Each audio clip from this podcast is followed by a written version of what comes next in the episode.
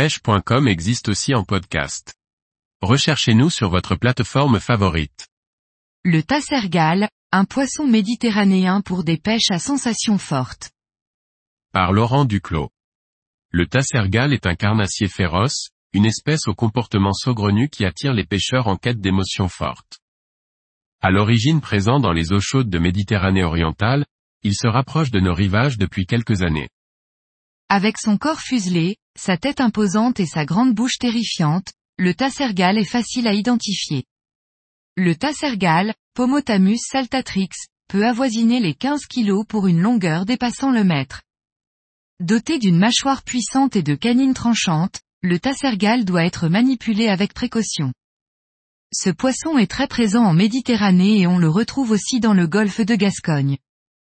La reproduction se déroule en pleine eau puis les larves se rapprochent petit à petit des côtes. Muni d'une dentition redoutable et capable d'évoluer à grande vitesse, le tassergal est un véritable prédateur. Il se nourrit principalement d'autres poissons. Le tassergal sait s'adapter et peut aussi bien chasser des maquereaux, des orphies ou de plus petits poissons tels que des anchois.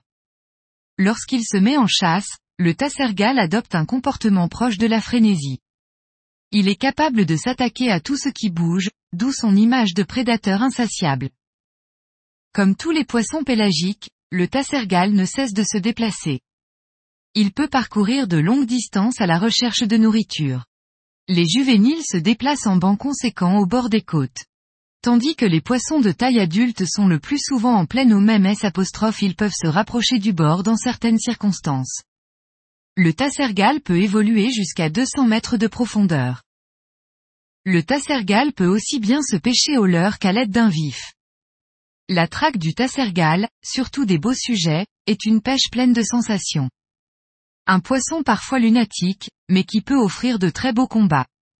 Il n'est pas rare qu'une fois au bout de la ligne le tassergal fasse des chandelles entre deux rushs impressionnants.